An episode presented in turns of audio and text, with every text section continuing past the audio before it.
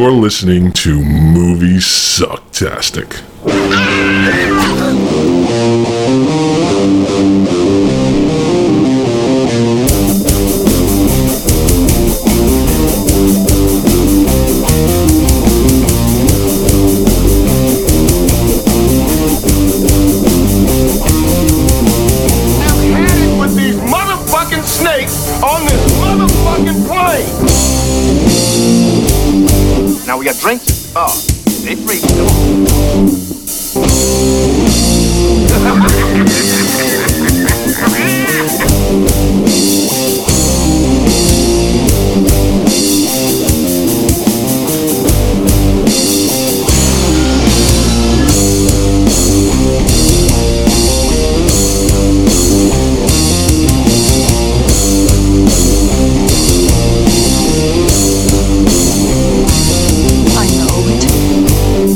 sounds like some bad movie. You know, I just watched that uh, that documentary on Val Kilmer. Oh, really? How was it? Oh, your audio is terrible. What's what happened between now and a minute ago? I don't know. What did you do? Okay, I think you can't yell. Oh, that, I'm fucked. It does. It sounds better when you don't yell into it. I, I, It gets I, all I'll try not to distorted. Listen, next week. Well, not next week. I'm on vacation next week. We don't have a show next week. But before the the sh- uh, the show we do after that week, we're working on audio stuff. Well, I, I don't have my sneeze guard on this, so that's probably part of the problem. No, I, I don't have that either.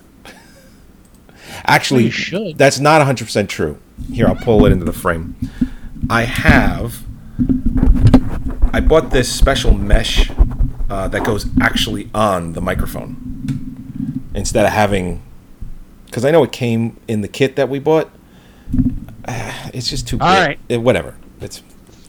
Let's not get So, so how was Val? sad. Oh, I mean, he's cancer free. He seems to be happy, um, which is good. But it's it's sad. It really is. Um, I don't think that's his intention for when you watch the film. I really don't. But can't help but feel sad when you watch it. yeah. I had the same problem with Batman Forever. Oh, stop it! Stop it! As far as Batman Batman films go, that's one of the better ones. Uh, no, it's not. Yes, it is. It, it, no, it's really not. Yeah, it's it- one of the bottom ones. All right. Do, do we need to do a quick list of Batman movies right now? We don't have to. We just know that one's near the bottom. The- Near the bottom doesn't mean the bottom. No, but it's near the bottom. um, welcome to Movie Sucktastic. I'm Scott. That's Joey. Hi. Uh, apologizing for Batman Forever for some reason. I'm not apologizing. What are you talking about? Um, and and we're here today to review uh, the classic 1976 Tobe Hooper film, Eaten Alive. Classic is a strong description for this. aka Death Trap. Tobe Hooper. You know, I listened to uh, it's episode 177. If anyone wants to listen to it, Scott and I reviewed uh, Poltergeist from 1982 and the we go. remake from 2015. Here we go. And I knew we talked about everything Poltergeist and Tobe Hooper and all of that. And I watched this film last night. I watched it last night and I texted Scott.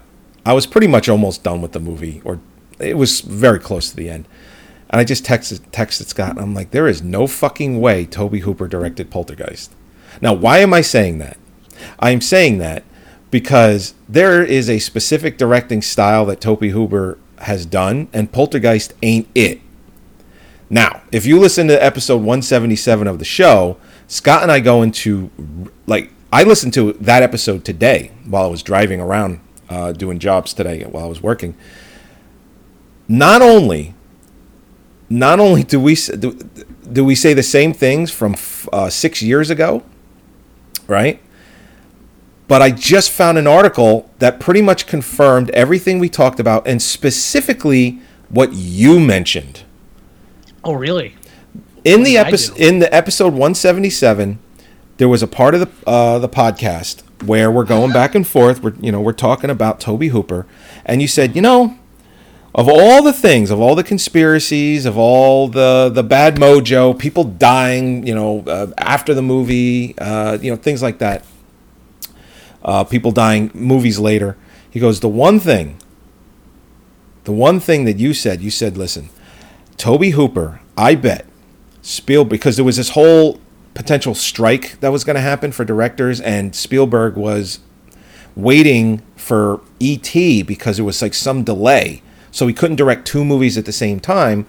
He was initially supposed to direct Poltergeist, but because he was still technically contracted to do E.T., he couldn't do uh, Poltergeist as well. But Poltergeist was his baby. That his fingerprints are all over it. First of all, second, you said I wouldn't be surprised if Tobe Hooper was brought on because we were looking at his resume. We were looking at Texas Chainsaw Massacre. We were looking at Eaten Alive. We were looking at the movies that he got removed from, Venom, like all of those. And you're like, hey, I bet we can get that uh, that Texas Chainsaw guy. I bet he's available because there's no reason why they would have hired Tobe Hooper for such a large Hollywood project Yeah. because Spielberg was supposed to do it.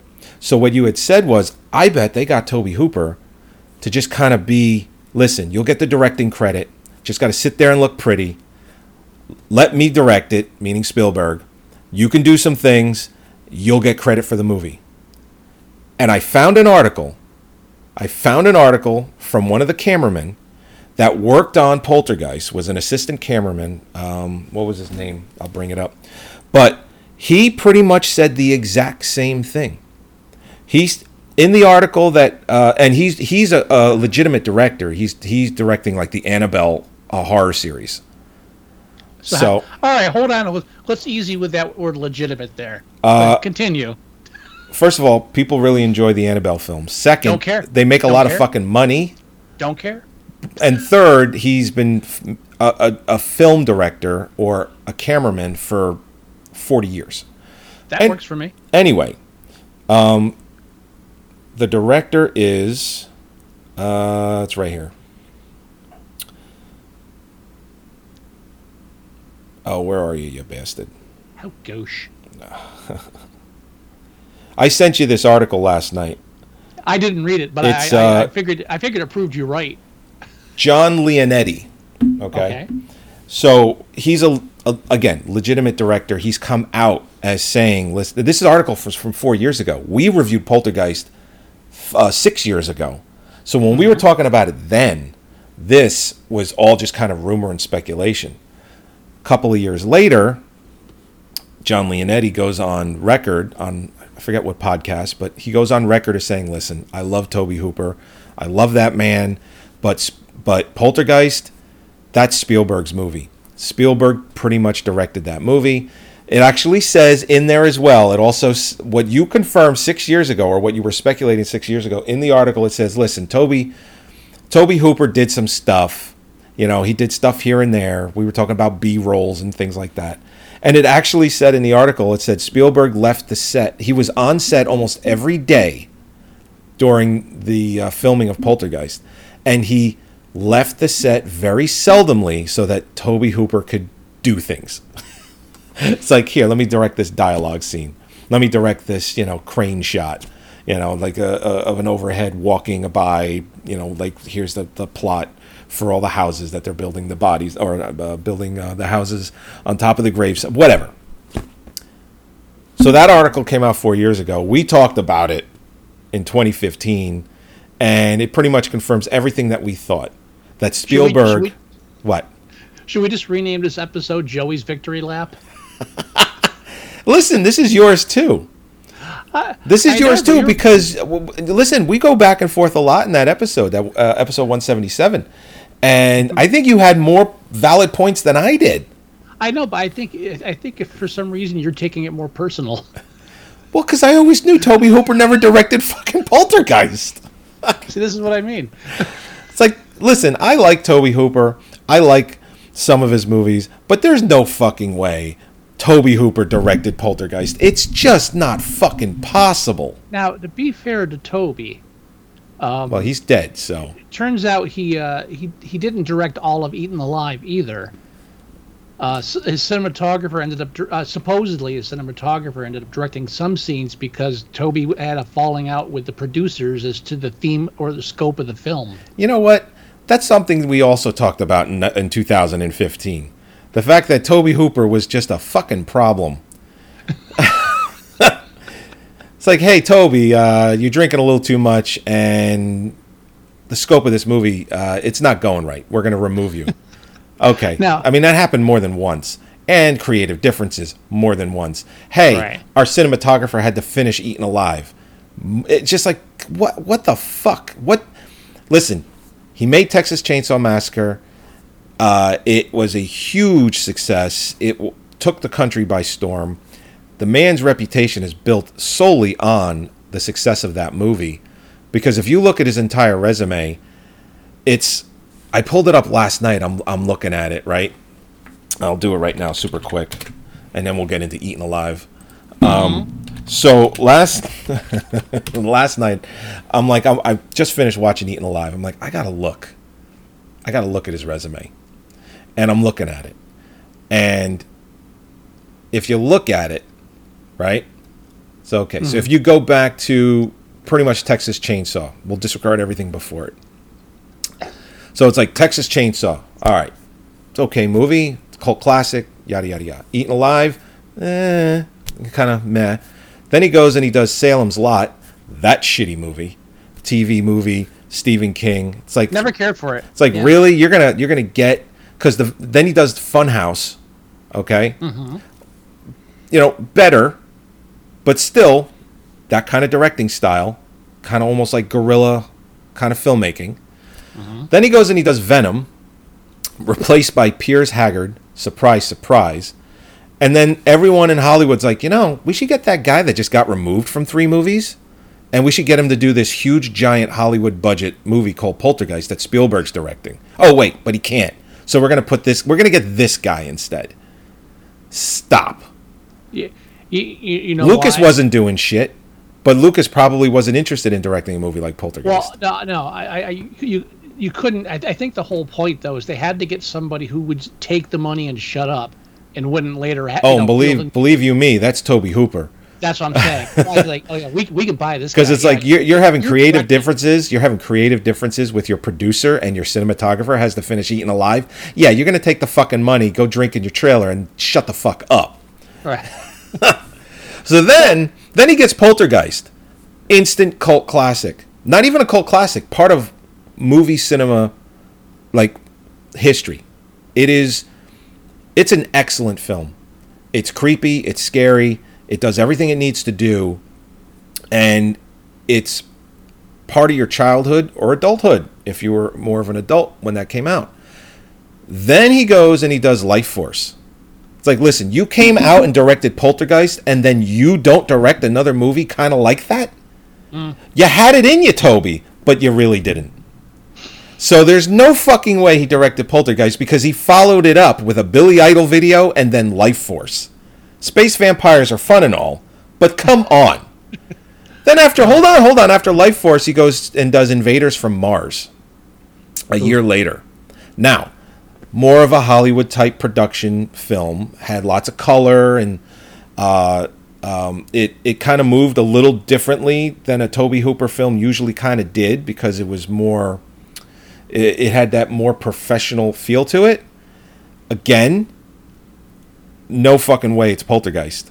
There's no way he woke up all of a sudden. Hey, you remember that movie I directed uh, three years ago, four years ago, Poltergeist? Yeah, let me try and do that again. No, you know why? Because he didn't fucking do it. All right. Then he goes and he's like, you know what? I want to do Texas Chainsaw Massacre 2. Come on, Tobe. You did Poltergeist. You tell him you can't do anything better than Texas Chainsaw Massacre 2? Then he does a bunch of TV shit, which, by the way, he does an episode of Amazing Stories, which is another one of Spielberg's babies. But Spielberg is like, you know what? You can direct a one hour show. I don't fucking care. It's a TV show. My name's on it, but you're not going to tarnish my name if your episode sucks. Because my episode is good, and I got seven other people, nine other people that are going to make a better episode than you no matter what. You're just I guess- you're just on there because you did Texas Chainsaw, and people think you did Poltergeist. By the way, Yeah. I, I, revisited some of those uh, Amazing Stories episodes recently. The original ones from 85, 86? Yeah, yeah. They're not good. Or 87, actually. wow, it's like it's like right now, it, like this the low budget screams at me. Yeah. And then uh, isn't Spielberg's episode a World War II? Like, Yeah, Yeah. yeah. His is the one that had a budget. right. well, it's his show. Um, all right. So then he goes and he does spontaneous combustion with uh, Brad Dourif, I've seen that. which I like or No. liked. I No. liked it when I saw it in 1990. On It was a Cinemax late night special. no, I rented it. No, Anyway, I remember liking it uh, 31 years ago. no, you didn't. Yeah. Yeah, I do. Anyway, but so but hold on. Still not poltergeist. We're still we're trying. We're trying to get back to poltergeist. It seems like we we we hit, you know, lightning in a bottle and then never again. Then after spontaneous combustion, Well, that's what lightning in a bottle is. I mean, yeah, but sometimes lightning point of the sometimes phrase. lightning strikes twice, you know. so now you're mixing metaphors. Okay. Yeah, I am. Uh, then he does Night Terrors.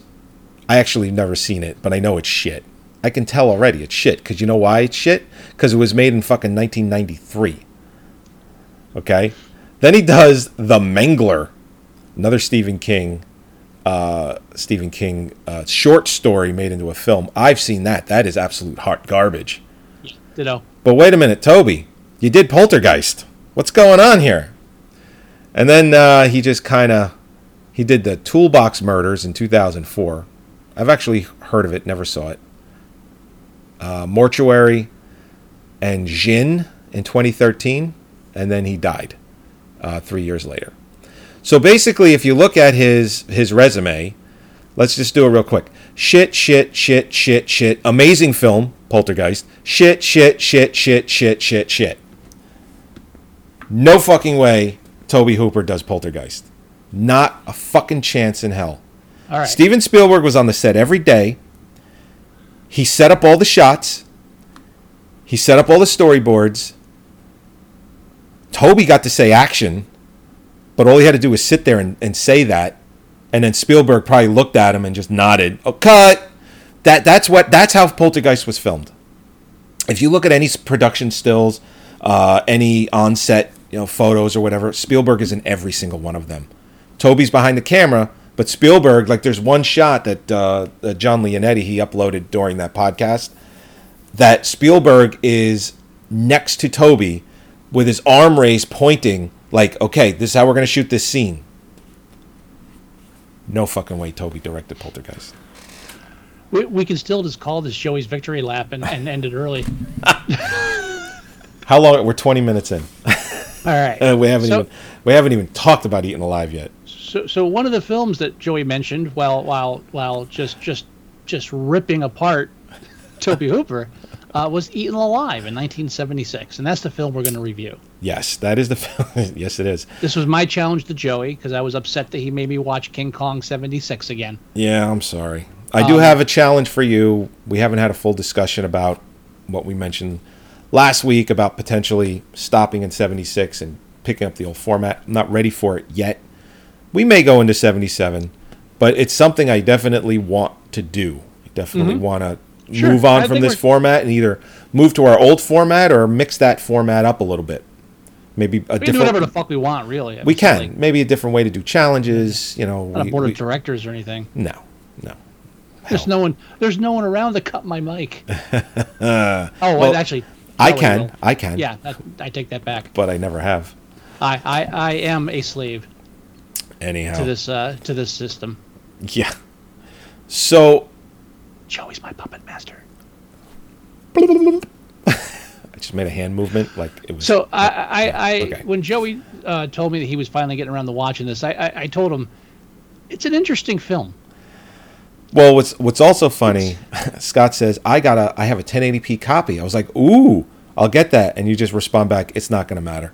It's not, it's not, not worth it at all. It's that there's there's no street street trash looked a thousand times better than this film with 1080p. There's no going back. Yeah, no, absolutely, absolutely.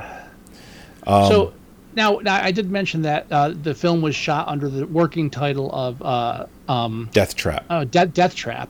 Uh, and halfway through the film, it occurred to me that this film should have been called A Night at the Starlight. yeah, it's just like for such a piece of garbage, falling apart motel, the guy sure does get a lot of action. Yeah, and it's just a night. It's like it's a weird. The whole thing takes place in one night, and it's just all around. It starts with a prostitute being being anally raped by uh, Freddy Rob- Krueger, Robert Englund, and uh, and and or attempted anal rape. but but but the whole film just focuses around this decrepit little hotel in the middle of nowhere, happened to be run by a lunatic with a, an alligator that he keeps calling an African crocodile Yeah, that can't Um, die. that can't die. That can't die. Now, so yeah, it is. and he chases everyone with a fucking sickle. I it just, it, it's Yeah. I don't understand it. the film. The film opens up with a crotch shot of Robert Englund, uh, Yeah. and uh, with his belt buckle, and and proceeds to go into a nice little rapey opening, where he he's, he tries to force himself anally upon a prostitute who who apparently is not going for it. Not into it. No, no, it's a very bad scene, and the madam of the house is Morticia, in old in in very very bad old age makeup. Really, because she's what is she like? Maybe ten years removed from the Addams family.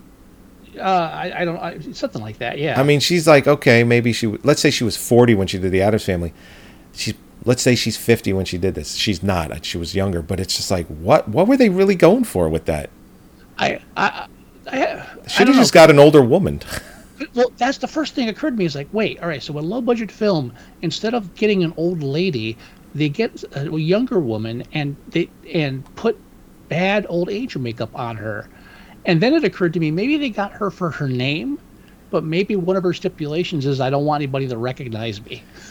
Well, maybe, maybe It's a possible. Uh, tell me, explain it to me in a way that makes more sense. there isn't another way. No, there, it's there absolutely isn't. we can't afford old age makeup. Great, let's not hire an old lady for the for the uh, the. Um, I mean, it looked Madam. like they just poured hot plastic on her face and let it settle. Like that's what it looks like.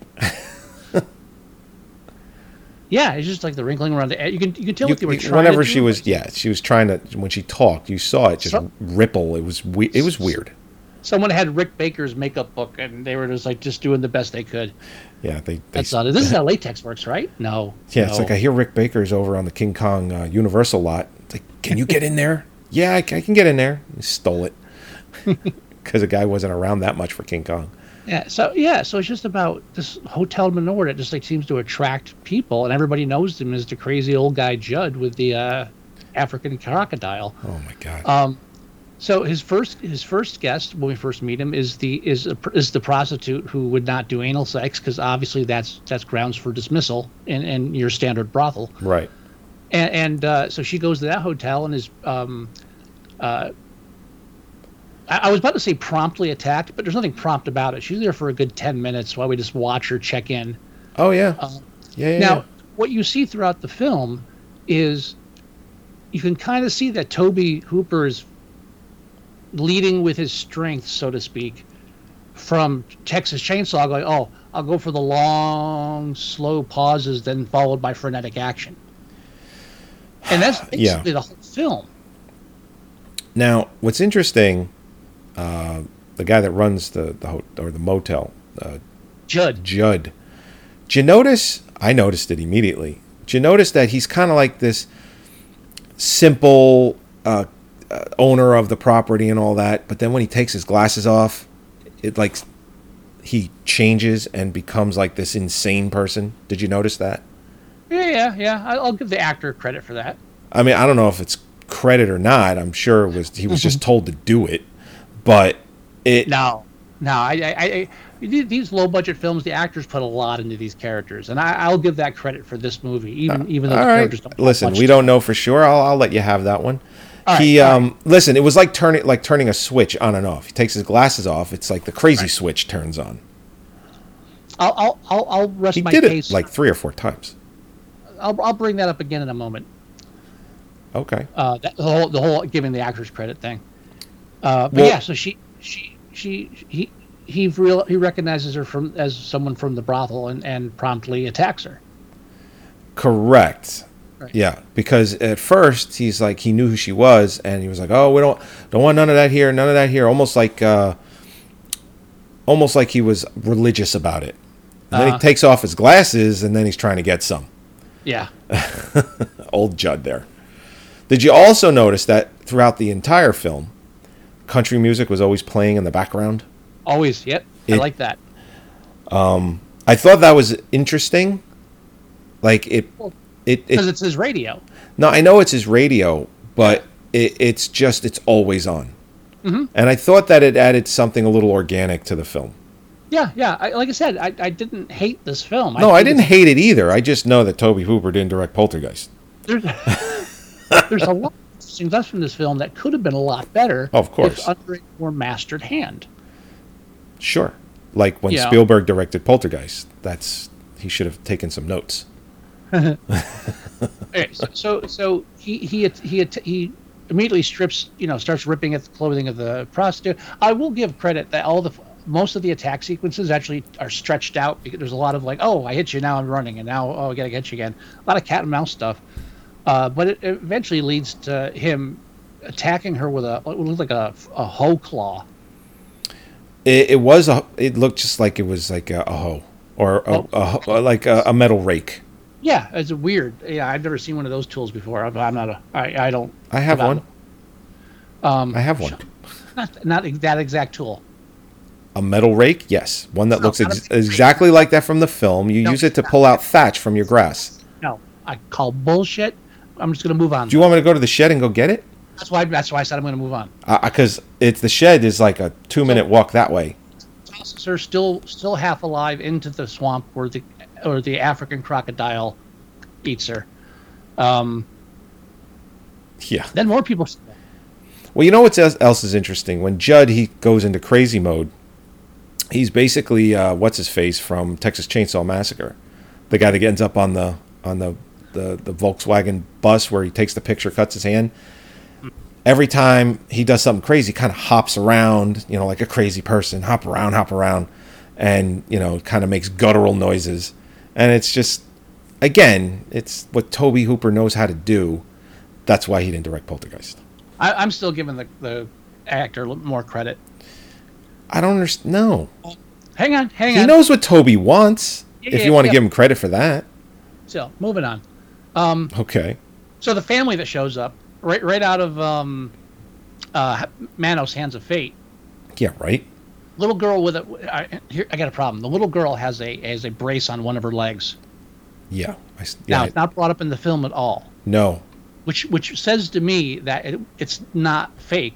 Which then says to me that they hired a little girl actress with a brace and then had forced her to make this movie. so, I'm a little she um yeah the the girl. What's her name? It's uh, Carolyn Jones was Miss Hattie, the the one with the bad makeup. Mm-hmm. But um, let's see. Miss Jones, where is it? Here, all cast and crew. The little girl, I want to say that she grew up and did some other things. Kyle Richards, is that her name? was that Angie? Yes, Angie. Kyle Kyle Richards. She's uh, born in 1969, so she was only seven years old when she did the movie, which makes sense. And there's 143 photos of her. She's got 40, 44 movies. Wait a minute. I She's got I'm- 40 she's she was in Halloween as Lindsay. She's done a lot of stuff. She actually went on to do real things. I'm I'm I'm She- disturbed. She was Lindsay in Halloween, in the original Halloween. Did a bunch of TV. No real, no real movies here and there Joey. that you know anyone would know. She did the Hungover Games, Joey, Joey, Joey. and now she's being brought back for Halloween Kills as Lindsay again. Joey. Yes, sir. So the family I mentioned. Yeah. You go right to the little girl with the brace and start talking about her career, totally skimming over William Finley. Oh, we haven't gotten there yet. Uh, no, because we're still talking about the little girl. Well, the reason why I brought up the little girl is because I remember seeing her headshot on IMDb. Um, because she's not she's not that old.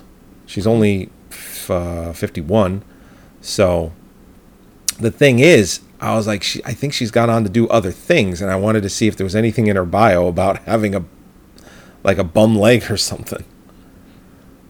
Anyway, but yes, Mister Phantom of the Paradise, Phantom of the Paradise, William Finley. William And Finley. You fucking tell me that that performance is not 100% Finley and Tobe just stepping back.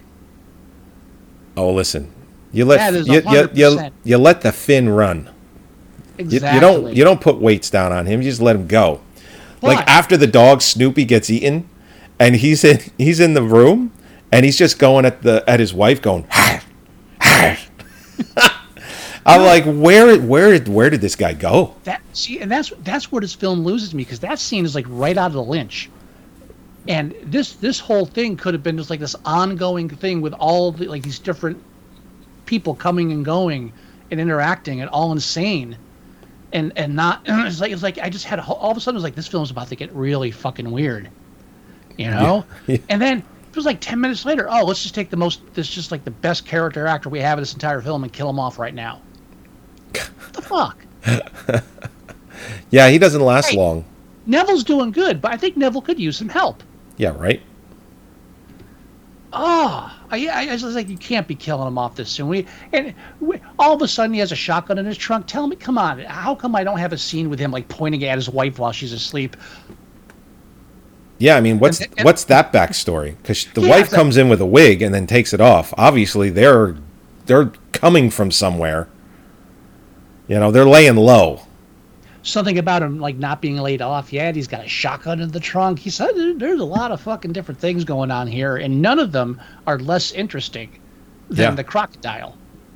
Yeah, that's a backstory or a movie that I would like to have seen from that backstory. Yeah, it's like it's like you just want the actor to sit down for an hour and tell you what their backstory is. You don't even give a shit about the movie at that point. It's like, Right. dude, tell me what's going on with this guy. Yeah, goes out to his car, just happens to have a shotgun and ammo. Come on. Yeah, so so he, he- you know, oh, this was all after the the um the, the alligator ate his dog. The yeah, the, It- it- the little girl, uh, uh, Snoopy. Yeah, Of course, you name your dog Snoopy. The alligator eats the dog. She's crying, screaming, yelling. The crocodile almost eats her. Uh, they take her up to the room, and the husband just kind of loses it. Finley loses. Out my eye. Just, Yeah, he goes on about his eye for a solid minute. yeah, that's uh, that's not Tobe directing. That's Tobe like, should I fucking stop this? It's like, ah, you know what? Let's roll, and we'll we'll use what we can. Just wait, is- is- if somebody gets hurt, stop. Otherwise, just keep it going. Even then, don't stop. Yeah. I mean, Yeah, I- also, I mean, it, it, again, it's it's guerrilla filmmaking at its best. But again, one of the problems is, I mean, That's another reason. Hold on. That's another reason why I know Tobe didn't direct Poltergeist because he's not used to directing a film any other way. So it's like, hey, they're gonna say, listen, we want you to direct this high budget Hollywood film differently than you're ever you've ever directed something. No, you just you can't. There's no way. He has no experience doing it. Period. That's why Spielberg was on set every day and guided every single shot that was made for that film. Every I forgot what I was going to say. single one. Uh, you were talking about his eye being gouged out.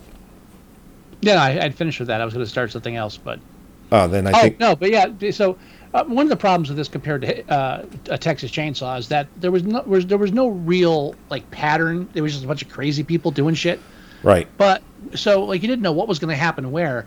But with with Judd, it becomes pretty clear anybody that crosses him is going to get some kind of sickle, and they're going to end up being fed to the crocodile. So there's really no mystery on what's going to happen in the end. However, he does throw us a monkey wrench where after killing the husband, he attacks her his his hmm, his wife in the bathroom and then ties her up on a bed. Yeah, for for the rest of the night. And in, in between that, chases the little crippled girl into the base into under the house. Yeah, like a crawl space under the house. which which she, which she spends crawling around there for most of the film and I, I was thinking was this a precursor to people under the stairs or am i just being stupid Well, It's probably the latter. Well, no. Well, I mean, Tobe didn't do People Under the Stairs. That was Wes Craven. I know. Oh, But okay. I, I, I, I, know that. Oh, I know. I know you know. Saying Wes I saw that ripped. shit. I saw that shit in a theater. I know that. Oh, what's oh. You know what's Yeah. funny? When I first met Mare, her movie knowledge was so little. she Mare's watched lots of movies because of me. Mm-hmm. Before me, she she really didn't watch a lot of film. You know, she watched the classics, you know, Indiana Jones, Poltergeist, so on and so forth. So when I met her, we got into talking about horror films. And I was like talking about my favorite ones and ones that I thought were really good, ones that are, not so good, but they have other qualities, blah, blah, blah. What's your favorite horror movie? Oh, you know what movie I love? People Under the Stairs. I'm like, I'm sorry, what? What now? Like, are you, what? Really? Like, how many Well, horror movies, how many horror movies have you seen? Well, she couldn't get into the R-rated films yet. Cut her some slack. Wasn't People Under the Stairs rated R? I thought it was PG-13. I'm just busting your chops about how young your wife is. Shut up. Oh, you know what? That total because she just turned forty. That totally just over my head. that that's like two decades ago. I know. um, Uh, anyway, but Yeah, so- I, I told her I go no.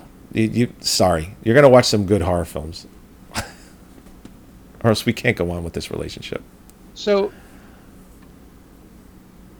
after he straps the uh, the one wife to the bed, there's an ongoing thing too where the father shows up with the prostitute on the same night that she got kicked out of the They just whorehouse. happen to go to the hotel where she's murdered, and it's a With huge coincidence.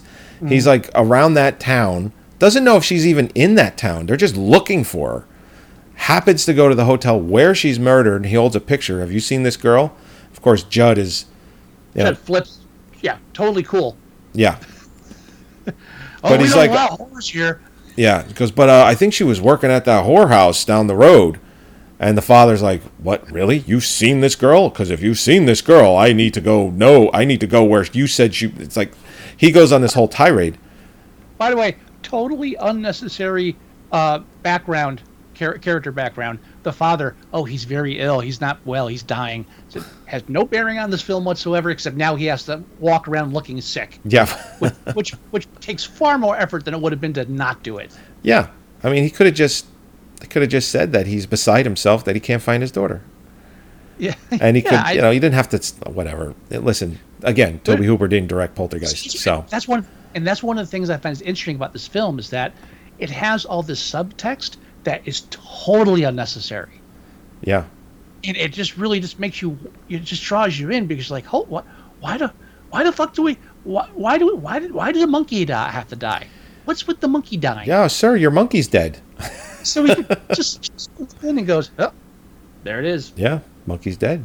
Thank you. and then and feed it to the crocodile i guess i mean i would have been more impressed if he fed the fed a live one to the crocodile Yeah, like the monkey stole his radio. He's like, "You motherfucker!" Feeds it to the crocodile. I, That's the last time you steal my radio. But yeah, I mean, what I did like about the film, the the motel. I don't know. I don't know if it was a set. I, I'm sure it was a real Well, yes. motel. it was a set It was a set?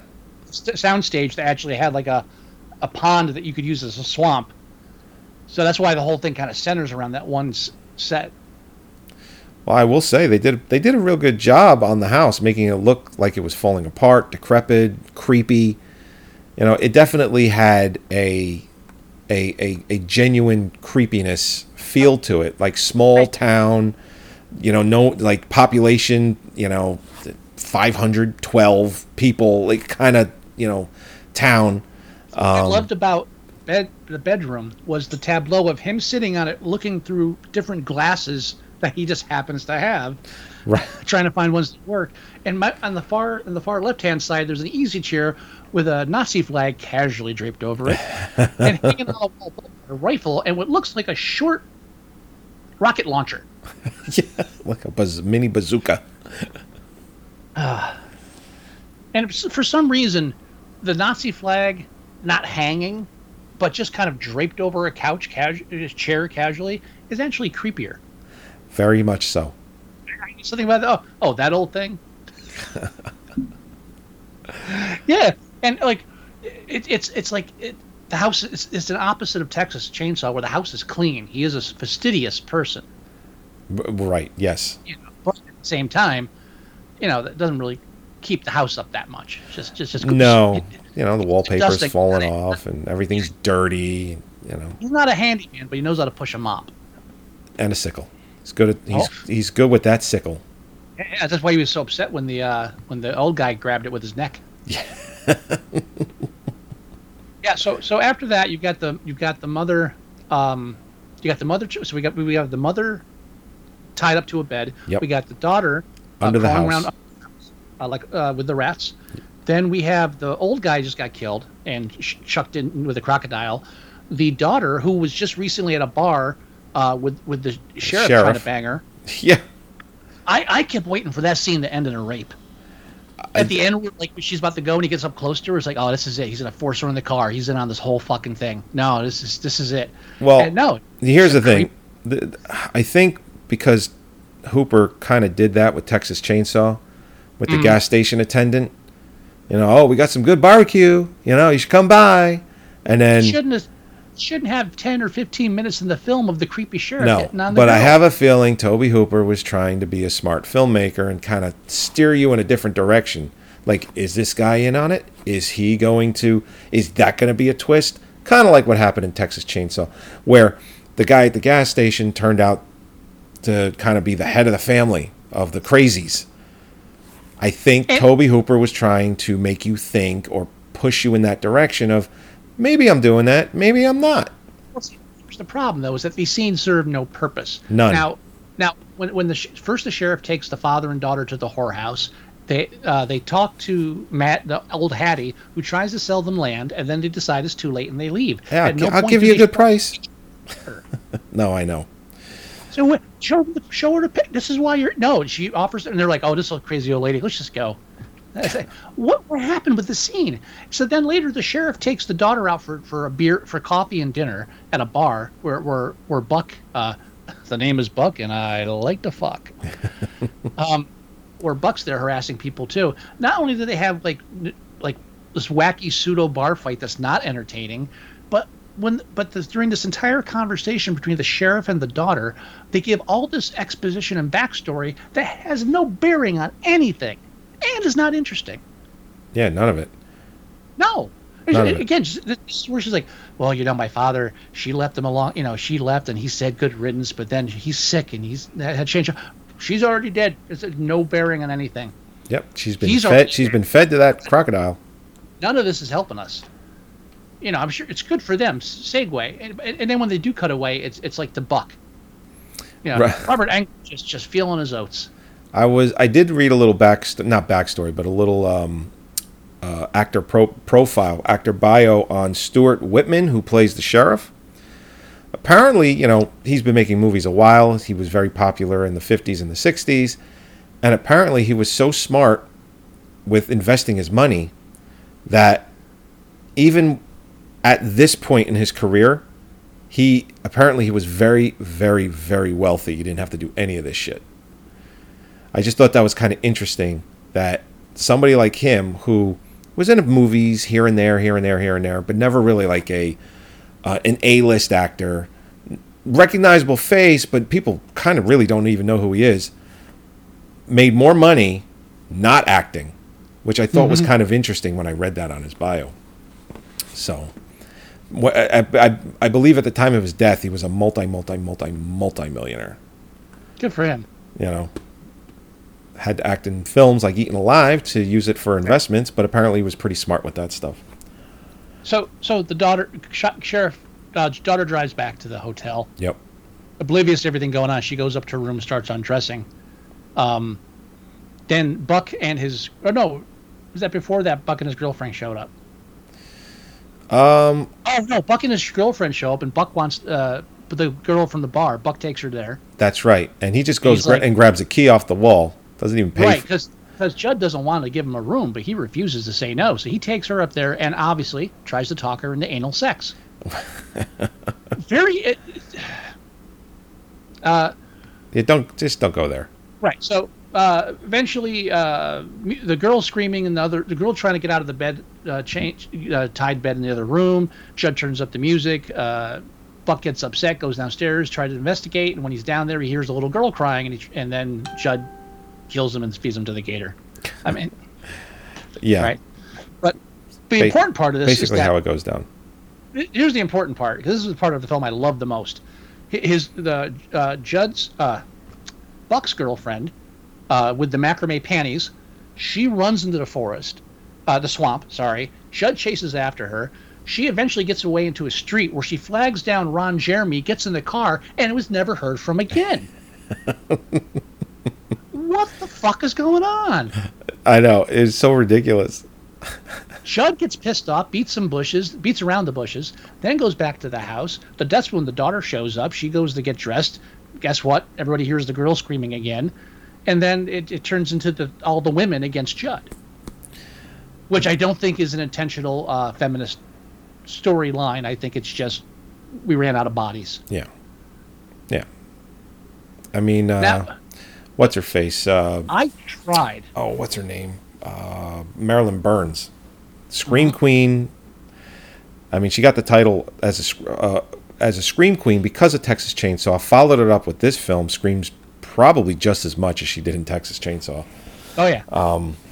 So, I mean, you, mo- a movie like this kind of needs it. Maybe, maybe her getting into the car and driving away is like a, a nod to uh, Texas Chainsaw. Probably. Still makes it fucking weird, and I swear that was Ron Jeremy.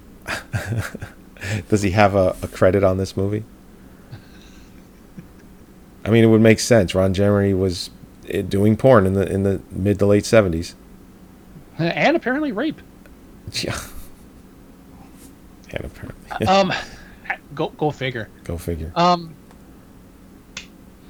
yeah, I mean the ending is is kind of uh, anticlimactic in in some regards. I mean, Yeah. uh, it's a lot of screaming women, and then um, uh, just happen chance Judd falls in the, in the in the pond, and the gator apparently doesn't like Judd either.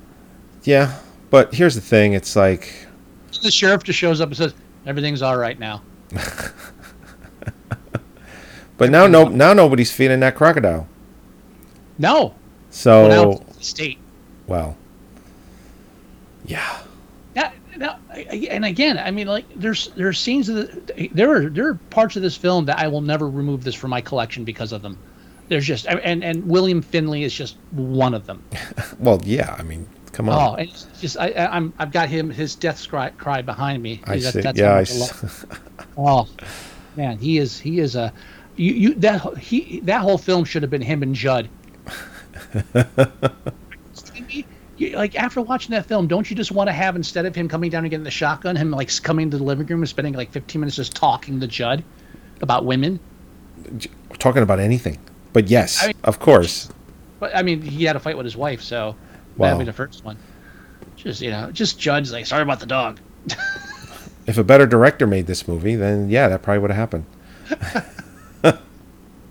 it it has its moments, and I I think that's what saves it from obscurity. Besides being attached to Tobe Hooper, Yeah, Um, and, and again, some great performances by uh, Neville Brand and, and William Finley, uh, uh, you know, among others. I, of course. you know, Robert Englund didn't do a bad job, but he, he was, you know, No, it was a precursor to him being super famous, you know, uh, as Freddy Krueger. Yeah. So it's interesting that you know he started his career with um, Tobe Hooper and ended with Wes Craven because Wes Craven, like him or not, was a um, competent director. Yeah, I, I think I just saw something too. Uh, he's at uh, this weekend. Uh, he's actually doing uh, horror con- horror conventions again. Oh, really? I guess a break from them, but uh, he's he's he's doing one this Friday. Better get out of the way quick because we're on the up uptick. I don't want to. No, no, I know. I know. Yeah. Uh, but I mean, that, that's where I stand on this film. I, I, I think it, it, it, it does it does show some of the creativity and spark that was there in Texas Chainsaw. right. Um, but uh, just knowing that the, the producers weren't happy with where the film was going, I mean, it's possible that he was trying to take it further, and that's what got stuck up. I mean, it's, it's hard to tell unless you do some real research, and I don't have fucking time for that. No. And, you know, from just from the, I did all my research on how Tobe Hooper didn't direct Poltergeist. I I, I'd I blew my wad on that. I mean, sometimes you have to take a film at its face value. I mean, despite, I mean, it, what kind of critical analysis you're doing? You know, is it contextual, or are you doing, you know, uh, the, the the author background, the historical context? Right. I'm a firm believer that you have to at least take a contextual uh, view and just take the film for how it appears.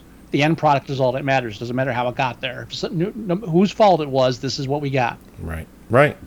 And I, I think sometimes that gets a little lost uh, in some uh, reviews. I mean, as much as you want to bitch about Tobe Hooper, we're, we're watching the film regardless of who made it. Right. True. Very true.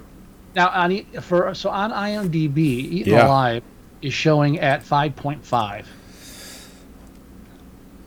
Hmm. This ain't a six.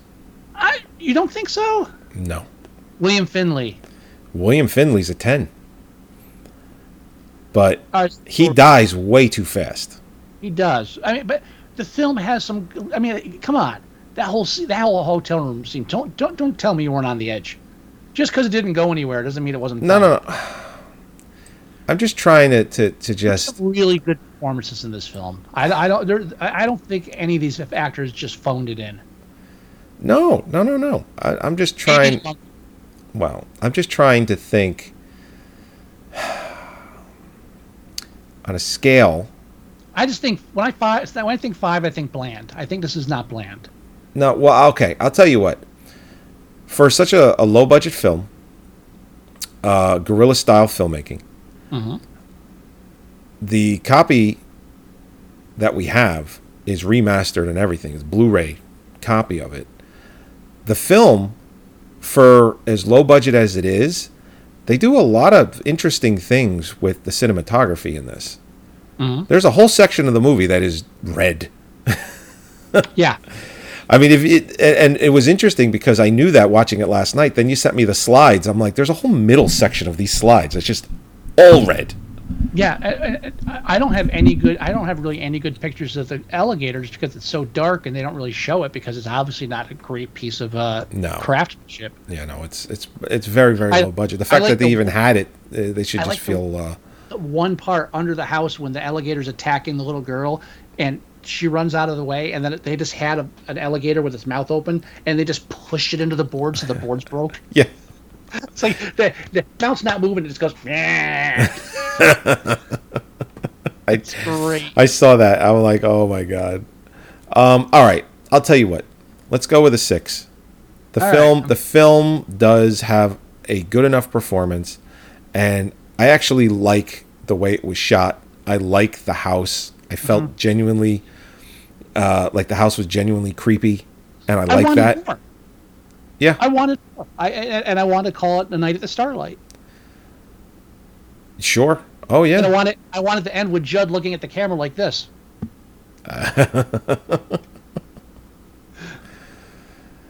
oh my god. Yes. So- okay. Six. so six what- is six is fine. Six is fine. so what do you got for me I got two movies, and I don't know which one I'm going with. Um, well, I know, actually I know which one I'm going to go with, but okay I think you'll you'll enjoy one more than the other. So, Hmm. all right, I'm going to go with. I'm gonna go, I'm gonna go a little film from 1976. Yes, we're staying in 1976. all right All right.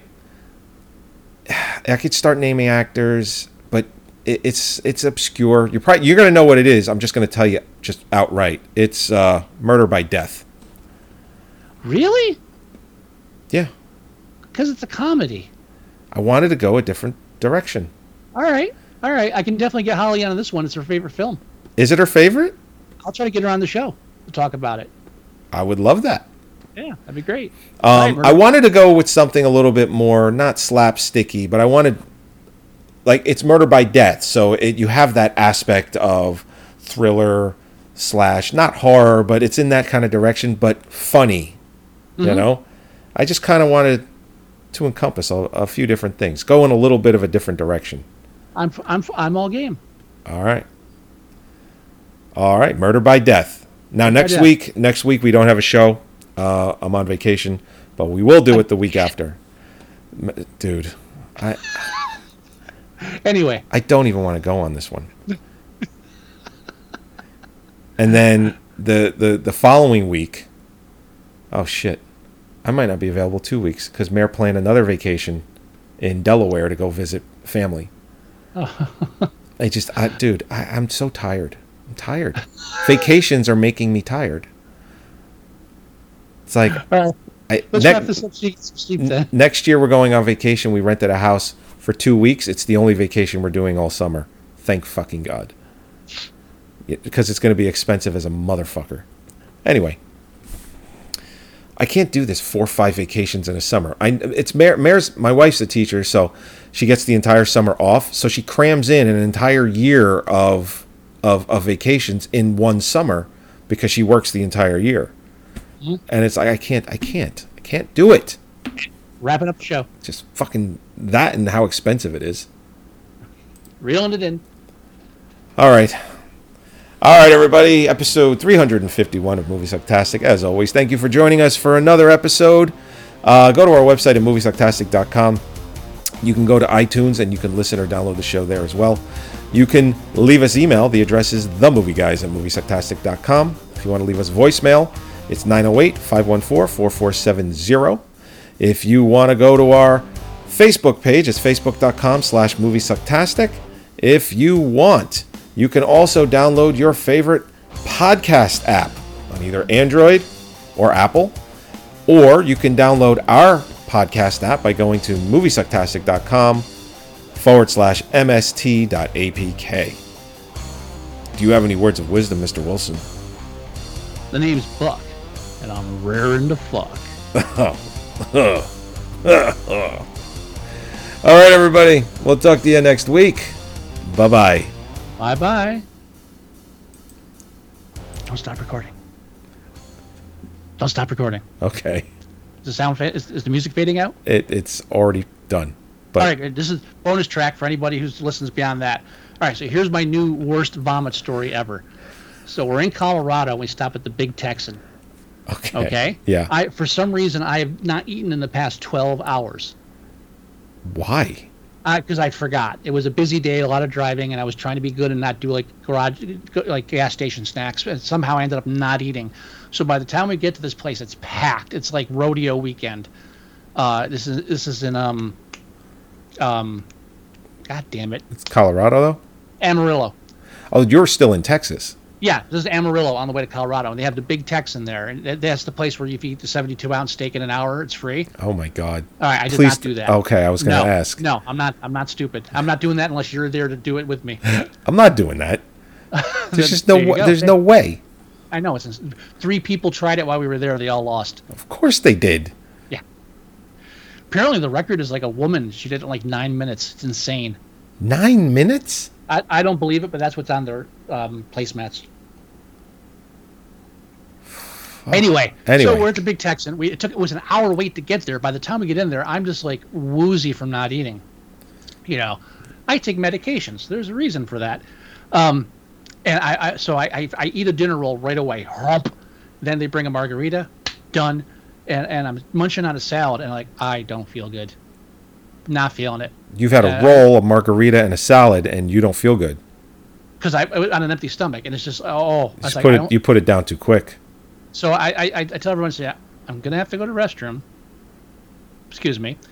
So it's it's a we're all the way at the other end of this restaurant, and there's a whole building attached to it with all this other shit going on. Right. And and so I get to the other end of the restaurant. I'm already feeling queasy. I, uh, excuse me, where's the restroom?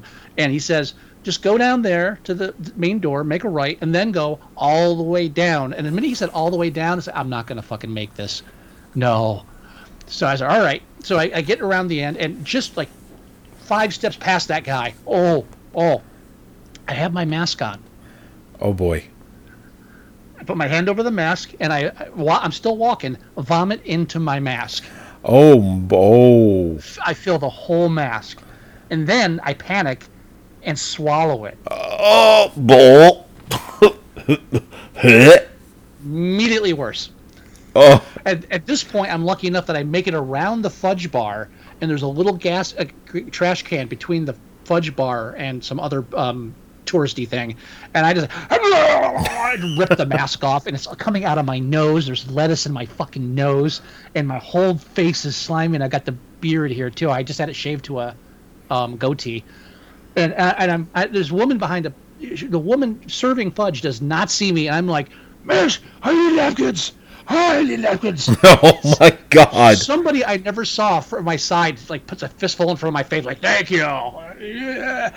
It's like half of them I, I are immediately drenched. I have to dispose of them. The other half, I, it's it's slime everywhere. It's in my fucking beard. Again, there's lettuce in my nose. I, so I, I, I a handful of napkins pushed against my face. I, I luckily I had two masks in my pocket too, by the way. So I, I had to make the entire length to the bathroom and I get in the bathroom. There's two stalls. They're both full. So I vomit again in a in a urinal, mostly, and it doesn't flush at all. Don't Well, even try. it's not supposed to do that. Right. I finally like just I, I look and I go I finally get, like dispose of the last of the sopping napkins. I go to the, the sink and just start dousing my hands. I look in the mirror, my beard is all orange from bile. It's, oh, I'm washing my whole face off. And I look over and there's this little ten year old kid with a cowboy hat looking at me. I was like, I'm sorry, dude. I'm so sorry. This kid, this is one of those moments. He's going to be a 50 year old man. Be like, You remember when I was like seven once? Like, this is forever burned into his, his brain. It was horrible. and then I had to go back to the table and try to eat steak. Because you had already ordered that. Dude, and, and I, for some reason, I thought I was slick through the whole thing that no one noticed. Uh, but then when we left at the end of the night, I left through the front door and there was a cop there because it's like late at night and this is like a bar too. Yeah. And the cop's holding the door open, just hanging out, nodding at people. And I walk by, he goes, "Feeling better?" Oh, no. I was like, "A hundred." I said, "Hell yes, I do." Oh, wow. Horrible. In the mask. Jesus luckily- Christ. Luckily, it was, it was one of the uh, what is it N94, whatever the hell they're called. N95, Probably one of them. N95. It was one of those. Oh, really so held- it like it held all that in. I, I luckily did. I didn't have any vomit on me. It was all in the mask. I So now that you, okay, this mask is full of vomit. Mm-hmm. Obviously, you're not. oh, wa- when, I- when, I, was over the garbage can, I just pulled it off and dropped it in the can. so you walk back to the table without a mask at that point. No, I said I, I actually had, by pure coincidence, had two masks in my pocket. Did you say that already? I missed it. I did briefly. Oh, okay. It wasn't a major point. Oh, it is to me. It's like because it's like Uh, Well, that- I I I very rarely have that's a, a second mask in my pocket or something. That's when I came back to the table and I was like, "Did you throw up?" She's like, "In my mask." And the first thing she says, like, "Give me that mask." I was like, "No, no, that's, that's not that one." oh my god! So there's your bonus track. Holy shit! You're And gonna write you you you have to write the synopsis for this episode. Can do. Yeah, you write the synopsis. I'll make sure this episode goes up tomorrow. Oh my god! Joey's Joey's victory lap and Scott's vomit lap. There there it is. There it is. Phew, the greatest vomit story ever by Scott was on this podcast. The the only the only reason I would say that that is possibly better is because there's actual video of it.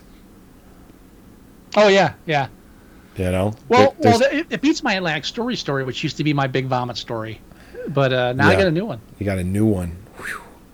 This late in my life, I didn't think that was going to happen. Now, I guess because you're in Texas and because Texas, uh, the way they are, the way they feel about masks, the way they feel about getting vaccinated, they probably didn't even bat an eye.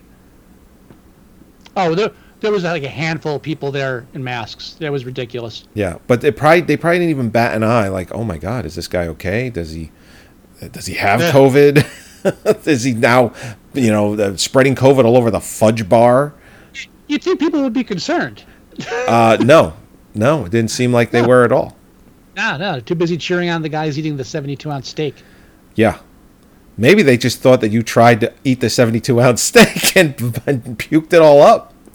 Like, that's one of the rules. You can't puke. So yeah. Yeah. So it's like, oh that's, man. That's what I said. That's, that's what I said back at the table when I had time to think of it. So you know what? I'm definitely not the first person to ever vomit here. So that's. Oh, no. I feel a bit better. Oh yeah, no, no, no, absolutely not. And they're probably, they're quite honest, they're probably used to something like that. That uh, you know what? Yes, that's that, that's exactly what happened. You're you're running past, you're puking at the fudge bar. People are handing you napkins. They're like, yeah, this guy tried the 72 ounce steak. Uh, yeah, He got about 45 ounces in, and yeah, had to come up. Like that's exactly what they were thinking. They weren't thinking anything else. It was like, well, he gave it a shot.